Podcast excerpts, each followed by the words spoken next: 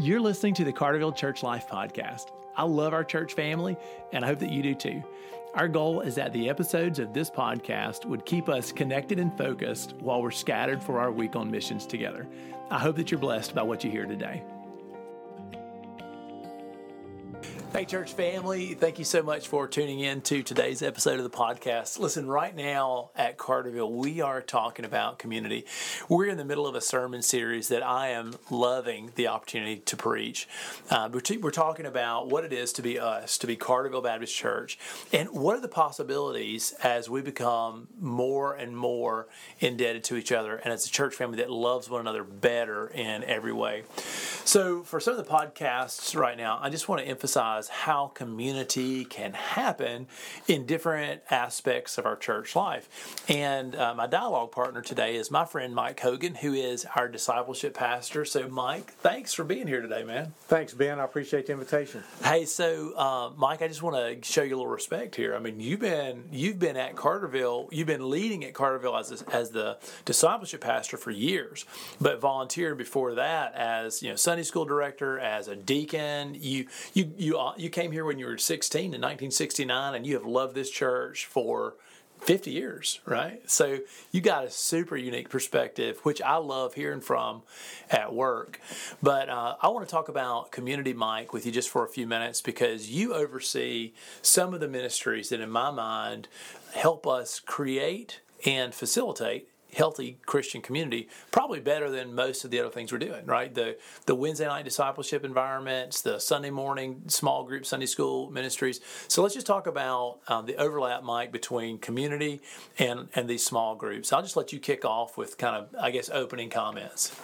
Well, with the traditional Sunday school model, which we have utilized for many, yeah. many years, and the discipleship model that we have chosen uh, on Wednesday evenings that we presently call Carterville Cafe. Yeah. Uh, in reality, we probably had gotten kind of in a rut, Ben, to be honest with you, in that we show up on Sunday mornings at 9.15, we teach our class, we call that community, and we go home. Uh, sometimes we would contact our members throughout the week, uh, and sometimes maybe we wouldn't contact our members throughout the week. We certainly would take care of the needs of those who were sick or had deaths in their families or that kind of thing. But in reality, a lot of times we probably did not do as much one on one and so forth as we as we would need to. Yeah. During this time of COVID 19, we are finding that many of our Sunday school teachers are finding great value in they're they're being able to contact on a more regular basis and build deeper relationships than we ever are able to sitting in a group setting you know, in a classroom. So with them using Zoom, uh, with them being able to even even text and tweet, yeah. and doing something as simple as making phone calls, yeah. uh, those personal contacts and touches. Uh, I've talked to many of our Sunday school leaders that have said during this time, in the midst of the difficulties of not being able to meet together corporately and collectively because of COVID 19, uh, they are realizing that they're building some deeper relationships because of some one on one environments. Uh, I'll give you an example. Okay. My wife and I last Thursday uh, left the church about 11 o'clock. Uh, we took a whole bunch of discipleship magazines uh, like Journeys and so forth, uh, Sunday school books, because we were June 1st, the first Sunday in June, we needed a new Sunday school curriculum. And we went out and we made 23 visits. Uh, it only took a couple of hours. We mapped out our route uh, with a lot of our senior adults that still do not feel comfortable in coming, that are, are every day uh, reading their journeys, reading their mature livings, reading their Sunday school lessons, but they, they had to have the material in which to do that. Uh, and so it was just a great time of being able to, to knock on a door with my mask on and my yeah. gloves on and, and keep them as safe as sure, possible. Sure. Uh, but but to, to be able to, to do that. So uh, we have women's groups uh, that are meeting. Tammy is meeting with her, her women's normal women's cafe group. She's doing that on Thursday nights in lieu of Wednesdays. And ladies, if you'd like like to be involved, if you'll call Tammy, she'll give you the password of how to get in uh, into that group uh, and be able to, to Zoom together with them. Uh, but right now, uh, we're we're just seeing many many opportunities of our people being able to, to get back together and to, uh, rather than in a corporate setting, Yeah. uh, but through much of the technology, which you know because Yeah. I'm the old guy on staff, uh, I'm not I'm not as good with, but but thankfully many of our folks are. Yeah, you're doing a great job of that, and and I appreciate you making those contacts, and I'll I appreciate you reminding us too that yeah, there's a big difference, Mike. Um, I'm a Sunday school teacher. You know, I love my Sunday school class. That's one thing that's you know some of my pastor friends think I'm crazy for teaching Sunday school. Yeah, and then go, but I love I love my Sunday school class. I think I've taught Sunday school since I was 18. You know, but uh, for me, you know, just listening to you, it reminds me there's a really big difference between teaching a class and leading a Christian community. And and I just and I want to speak that out loud because I know your vision, I know your heart, and you know what we'd love to see at Carterville. You know, uh, you and I talk about these things, and and maybe sometimes the whole church family doesn't see the, the the vision. I probably don't pitch this often enough, but you know, for those of us who lead those small groups, you know, just imagine the difference in the mentality for me as a teacher if I show up and say, I've got to teach this lesson versus um, this lesson is a part of me shepherding this community and I want to create Christian community. I just want to challenge our teachers, you know, as you're listening, as you think about, you know, uh, other people making those contacts or you and Debbie going around and just visiting people. One of the things that COVID has shown us for sure is that we miss community. Like I, I think people are so desperate. I remember in the earlier stages of COVID when you would get to see somebody that you and you haven't seen people in you know really in weeks, you just your heart kind of leapt. I remember how good it was to see people come able to come back into the church in some capacity. This is crazy, Mike, but I remember um, the when the tornadoes came through Laurel and we went to you know to go to uh, seminary to go do some chainsaw work and just seeing people again. I know we're in the middle of a disaster, and I just thought, wow, something feels good. What is it? Oh, it's being around all these people. I haven't been in community in a, in a minute. I need to, you know, we, we need to, to keep that strong.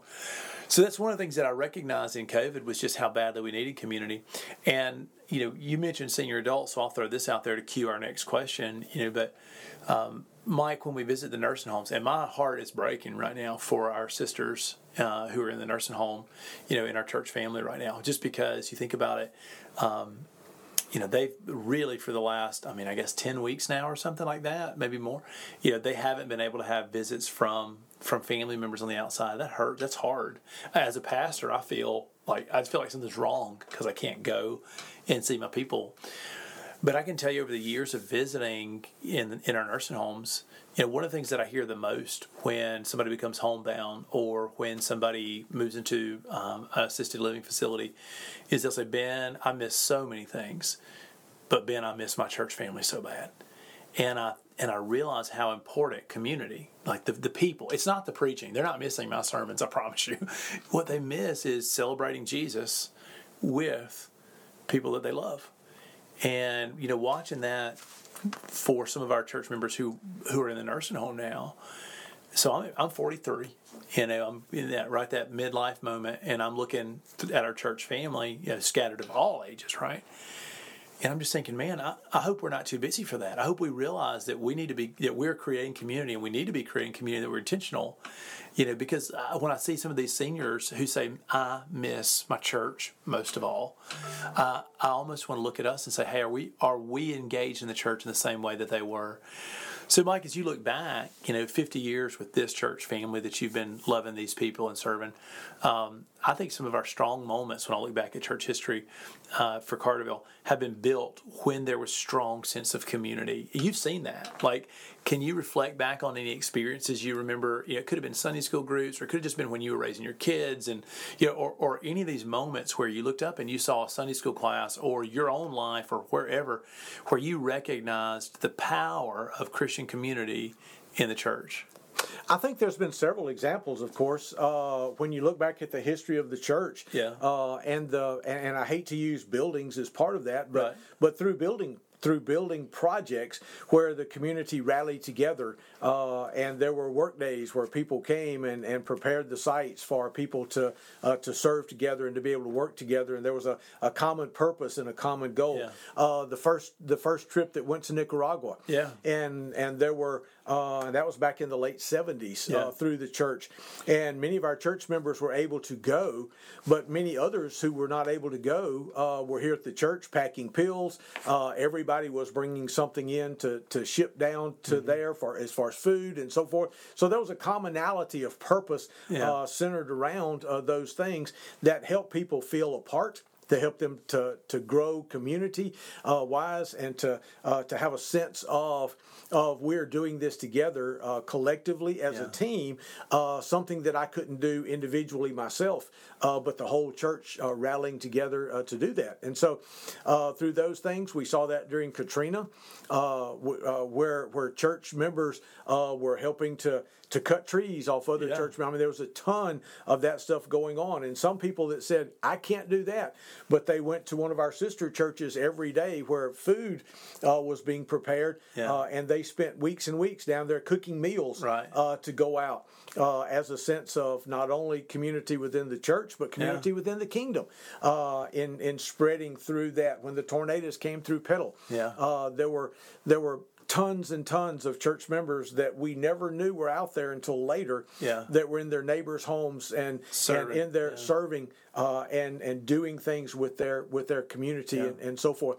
I think that's one of the things that that maybe for me um, the coronavirus uh, has has helped me to see is with the coronavirus we kind of have a sense of where everybody is because we're all kind of in the same boat Yeah.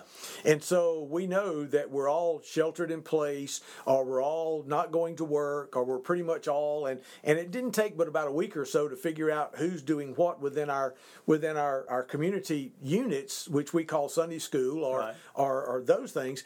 Uh, and then uh, and and very often in our normal everyday life, we kind of lose track of that because we become, if we're not careful, so scattered. Yeah. Uh, in because they're our these kids are playing this and these children are doing this and these families are doing this. So busy. And so we're just so busy that we kind of lose that sense of Yeah. of now we're all in one boat. We all are kind of relating to one another, and that that comes from our our conversing with one another. What's going on in your life? What's those one on one conversations that we can have? Those small group conversations where we find out where people truly are and really are uh, in their in their present environment, uh, and it also opens up the doors when we're having those conversations when something bad happens uh, for you know, it's very difficult for me to come to you, Ben, and say, "Hey, Ben, I'm really having a struggle right now. Could you help me?"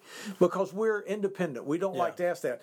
But our small group communities help us to rely on one Yeah. another. And in the in the bad times when we really need to reach out, uh, it makes it easier for us to do that. right. When in the good times we have we have shared together and we have we have related together. And so, uh, I think this has helped us to to build really uh, a deeper sense of community because Yeah. we're all kind of in the same boat that I hope we never lose when we're when this is is you know more open and we're we're more Yeah. scattered about, but that we we hang on to those. So principles. knowing knowing that most of our small groups are about to come back online at some point, right? I mean, I know that children in preschool will be a little bit farther down the road until we know that we can care for those kids properly. But you know, at some point, adult Sunday school and college Sunday school and youth Sunday school, you know, the, all, all this, you know, these groups will be gathering again. And I just, you know what, I want to encourage us, like, let's use that as a fresh relaunch. I know that we've been Zooming and keeping up with each other, but, you know, let's imagine this day forward, like, what would it look like if our small groups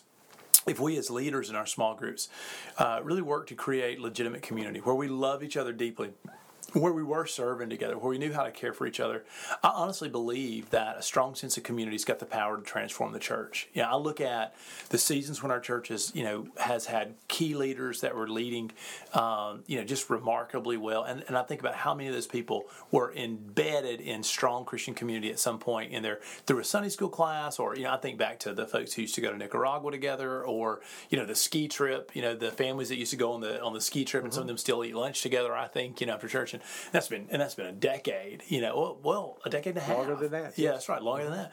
And and I yeah, I I even look like as silly as this example might be. You know, um, I adore my wife, right? And she followed Jesus really well through high school and college, much better than I did. And one of the reasons that she did is because at Carterville she had a strong community of Christian friends that walked with Jesus with her. And so, you know, from youth group to senior adults and everywhere in between, I just think our church is going to be stronger and better if we have legitimate Christian community. Uh, but I recognize that that won't happen by accident. And so I'm just going to encourage, you know, our church family, especially our small group leaders, hey gang, let's make sure that we're taking the extra steps to create community. Mike, thank you for leading our discipleship process and those communities that happen. Yep. One other thing, Ben, that I've thought about. This is a great time. If you are a member of Carterville Baptist Church, Yeah. And you feel like that that maybe you've been uh, you know you've disassociated yourself in some way maybe you're Been a while since you were here. yeah and maybe maybe your your your Sunday school group is not not meeting your particular needs right now Yeah. and you you know and we always feel bad about well I, I really need to move to another group or whatever this is a perfect time a perfect time. We may need to create a half a dozen new units Yeah, for for, Right. for people, you know, and, uh, and and to feel connected and so forth. So if you're in that place, please feel free to give me a call. Call Ben. We it's not about personalities. Look, if you're in my group and you don't want to be a part of that anymore, please please love me enough and love Yeah. Christ enough to tell me and let me help you find a place where you can feel Yeah. comfortable and you can grow in community so that we can we can make sure that you are you are maturing in your faith you're being transformed into the person god wants you to be and you can have uh, a group that will help to meet your community needs if they're not being met right now That's a fantastic idea. Like, what if COVID launched five new small groups? You know, what if, I mean, so what does it take? It takes a, a committed leader and, I don't know, two friends. Yeah. And let's start a you may group. be that leader That- let me know You Yeah. may, you may. exa- So why don't we do that, Mike? Thanks so much, man. Let's create community at Carterville. Thanks everybody for listening today. I hope you have a blessed day as you enjoy Christian community and serve the Lord on His mission.